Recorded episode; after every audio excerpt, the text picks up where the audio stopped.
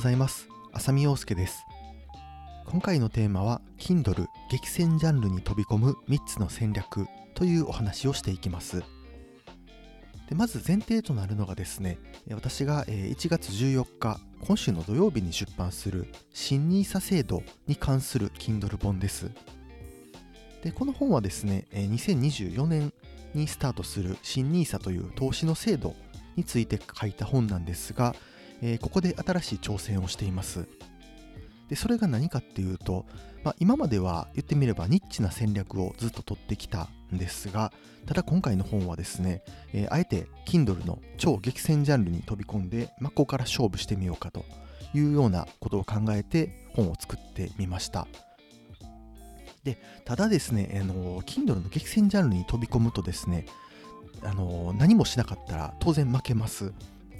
で投資っていうそもそものジャンルがすごく人気でその中で、えー、NISA 制度っていうテーマこれがもめちゃくちゃ人気なんですよ。なので、えっと、何の策もなしでここに飛び込むと100%負けるなと思って、えー、今回私が3つの戦略を取った。でその戦略とは何かっていうお話をしていきます。で3つの戦略のうちの1つ目これがですね、えー、まず視点を少しだけずらすということです。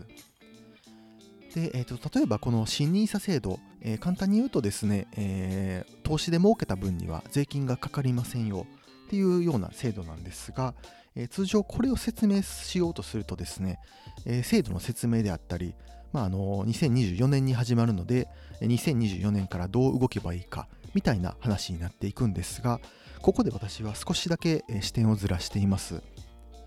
で制度がですね2024年から始まるので逆に2023年今年1年はどうやって動けばいいかっていうことを、えー、一つのトピックとして書いています。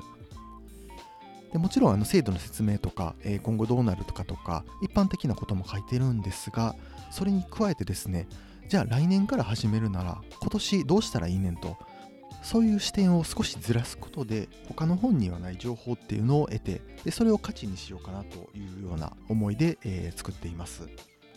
でこの視点を少しだけずらすっていうのがすごく重要で逆にですね視点をずらしすぎるとこれは全く読まれないということになります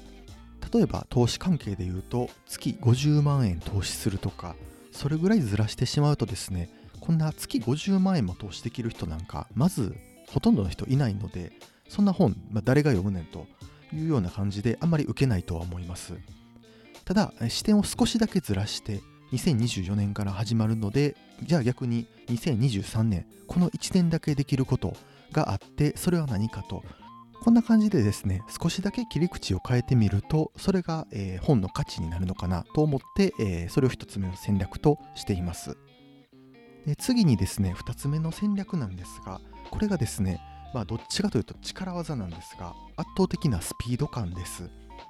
で、えっと、そもそもこの新 NISA 制度っていうのが、えっと、最初に簡単な情報が入ってきたのは2021年の末頃です。ただその時の情報ってあくまでも案でしかなくて、で、えっと、結論から言うとそこからだいぶ変わっています。でその後いろんなあの情報が流れて最終的に決定したのが、去年2022年の12月、え23日本当にクリスマス直前に金融庁からの発表がありました。でですね、この2022年12月23日の最新情報、ここでほぼ固まっているんですが、これを受けて私はこの制度に関する本を絶対、え、最速で書こうと決断しました。でこの戦い方っていうのは多分ブログとか YouTube ではかなり常識というか基本的な、えー、やり方だとは思います。例えばあの去年のクリスマス頃に発表された情報があってそれからもう翌日翌々日ぐらいにはあのブログでその新 NISA 制度の記事がどんどん上がってましたしでその1週間後ぐらいにはもう YouTube ではその解説動画っていうのがどんどん上がっていますですので私の動きってちょっと遅いぐらいかなと思ってるんですがただ Kindle 界ではほぼ最速ぐらいで動けています。でこんな感じでですね何かその自分の得意ジャンルで新しい情報が出たらもう最速で動いていく。とにかくスピード感を持ってやっていく。するとですね Kindle を普段読んでる人にとっては、まあ、最新の情報が得られるとこれが一つの価値になるのかなと思っています。そして3つ目の戦略。えー、激戦ジャンルに戦うための戦略なんですがそれがですねこれもものすごく力技なんですが、えー、圧倒的な情報量です。で先ほどあのスピードが重視という話をしたんですがただですねこれがすごく難しくてあのスピードばかり重視して内容がない本を出してしまうとこれは逆効果です。で確かにですねスピード重視で本を出すと誰よりも、えー、早く動く動いてそれが価値にはなるんですがじゃあお客さんがその例えば私がですねえ、っとクリスマスに出た情報をもとに、え、去年の年末頃にバッといきなり本を出してであすごい最新の情報が載ってるとお客さんが読んでくれてただその中身がペラペラだと逆にですねあの私にと私に対して失望すると思うんですよ。で、えっと、そこで失望させてしまったらせっかくあの私のことを知ってもらえたのに、えー、そのお客さんを手放すことになる。これは大きな損失だと思います。なのでそのスピードを重視しつつもですねえ情報量っていうのは必ず確保する必要があります。なので私がどうしたかっていうと、えー、去年のクリスマス頃に出た情報をもとにですねそこから毎日もうめちゃくちゃあのとにかく頑張りました。もう何を言ってるねんという感じやと思うんですがもう本当に力技です。で情報を仕入れてからはですね、えたまたま年末ぐらいだったので休みも多くてですねほとんど毎日朝3時に起きてそこから朝3時間ぐらいは執筆をするというようなスタイルで、えとにかく作業量を増やしました。正直ちょっと無理をしています。でそれぐらい頑張って、えやってですね、えー、大体、ま、2週間ぐらいかけて8万5千字書き上げて、えささらにですね、え図解もものすごく入れています。あの新 NISA ってちょっと難しい制度なので、えー、図も自分ですごく作り込んで、えー、そんな、えー、誰が読んでもわかるというような本にしました。えー、ここまでの話をまとめるとですね、えー、私は今回、えー、Kindle の激戦ジャンルに飛び込もうと思っています。